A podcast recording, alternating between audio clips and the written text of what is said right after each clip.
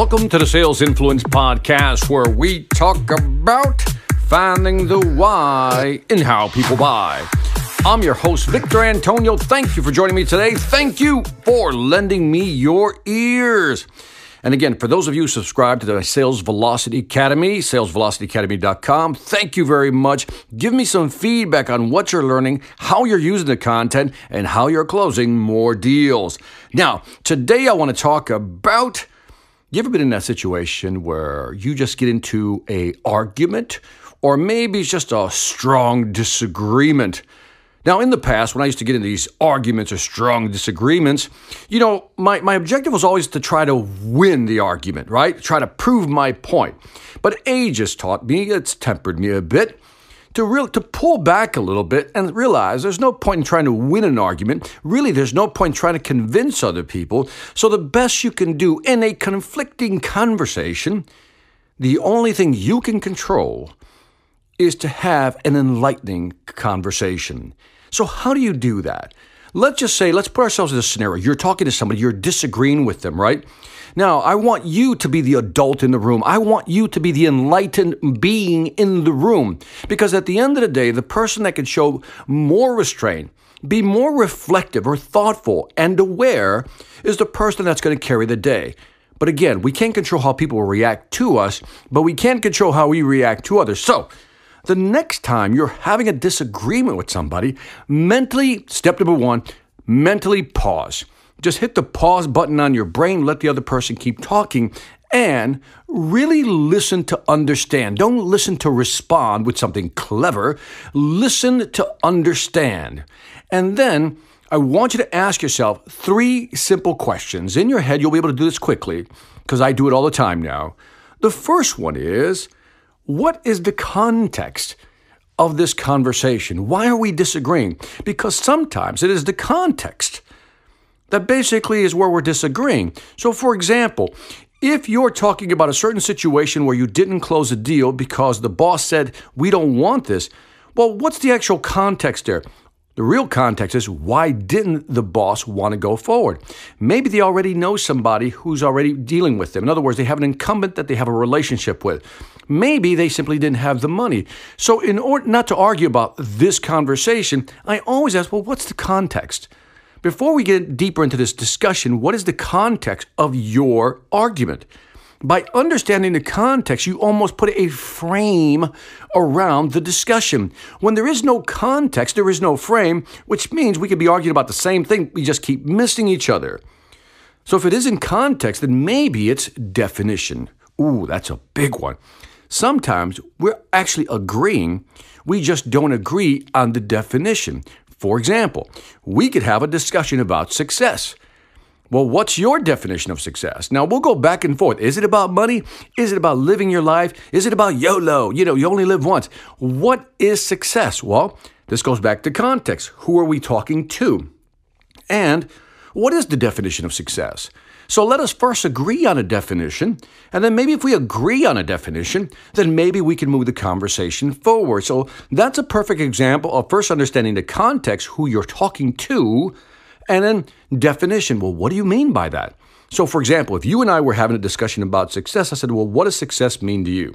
And you would give me your answer. I would give you mine, which is the ability to balance a good financial situation with enough time to enjoy life and your family and your friends. That to me is success. But I know people who just love to make money. That's their definition of success. Is it wrong? Of course it's not. It's their definition. But if we're going to argue about success, we first have to understand the context. Who are we talking to?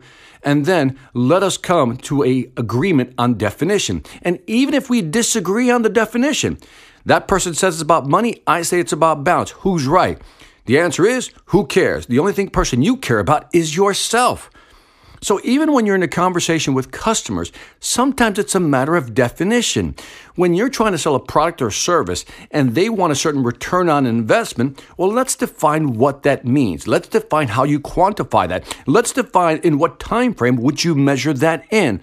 By defining things, we can actually have a more enlightened, if I can use the word again, conversation. Now, let's say that there's still a disagreement. We've settled on the context.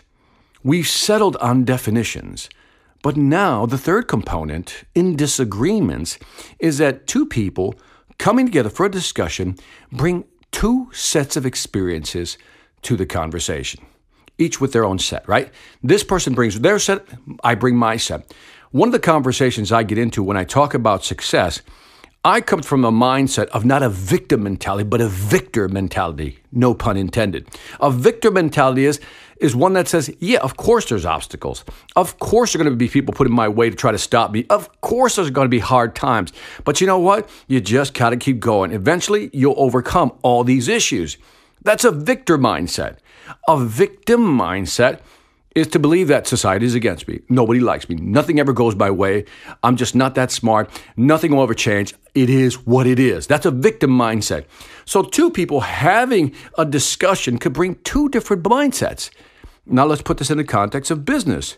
One salesperson can say it can be done because they come from a school of thought where it isn't about price, it's about value. It's about how you position your value. Another person, salesperson, comes from their side and they say, it is about price. Unless I give them a discount, I'm not going to win the deal. Two different experiences. Now, let me wrap this up for you so you get an idea of what I'm trying to transmit to you because this is how you stop yourself from getting into arguments or having better discussions. That's our goal to have better discussions. And step one is to understand the context. What are we talking about? Who are we talking about? What's the situation? Two, let's define definition. What do you mean by that term? What do you mean by that phrase? Initially, when you start doing that, defining context and defining definition, what begins to happen is you slow the conversation down because now the other person has to give you context. The other person has to define what they mean. Now, two things are going to happen. One, they're going to be able to do it rather quickly, give you the context and definition. Or what often happens is that the other person has no context and maybe isn't clear on their definition. Well, if that's the case, you know there's no point in arguing. When a person doesn't have context or understands definitions, then an argument's always going to ensue. So your job, again, is to be the adult in the room, pull back, try to understand the context, try to understand the definitions. If you've gotten over those two hurdles, the last one to keep in mind is that everybody comes to any agreement or disagreement, any discussion with their own set of experiences. So, for example, if you and I were disagreeing on price versus value, I would ask you, I said, why is it that you think that price is the only way to sell? I need to understand and they're going to give you their understanding, hopefully with some context and some definition. And then I'm going to give them my opinion on selling on value, not on price. Now, we may not agree, but that's okay.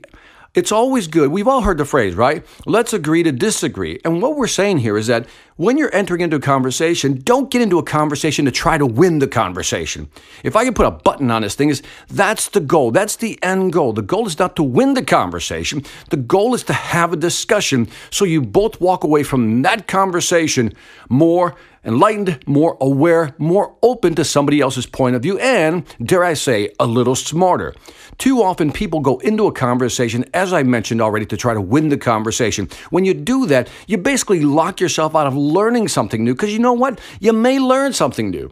You may understand or hear something that you go, hmm, I never thought about that. But always keep in mind that our disagreements have to do with context, have to do with definition, and a lot of times it has to do with our personal experiences, and you're not going to change that, so don't even try. Remember, the only attitude you can control is yours. And as I always say, attitude controls behavior, behavior controls your consequence. And let's end every conversation on a positive consequence note. And that is it for this Sales Influence podcast. Don't forget to leave me some feedback on iTunes, Stitcher, YouTube, even Spotify and Pandora now. Let me know what you think. I'd greatly appreciate it. Also, check out my online sales training platform, the Sales Velocity Academy. 50 courses, over 500 videos, my 13 books. Got a new one coming out soon.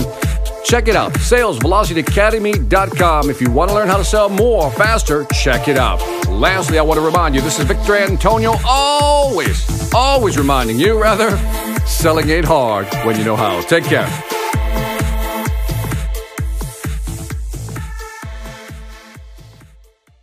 Hi, I'm Victor Antonio. I'm an author, sales trainer, and keynote speaker. I'm often asked, what makes a great speaker? Is it someone who delivers real content that the audience can use? Is it someone who engages the audience so they're part of the learning experience? Or is it someone who can motivate an audience to push them beyond their comfort zone and discover new abilities? The answer is yes. But the most important thing to remember is that I'm not there to look good. I'm there to make my client look good. Simply put, it's never about me, and it's always about them.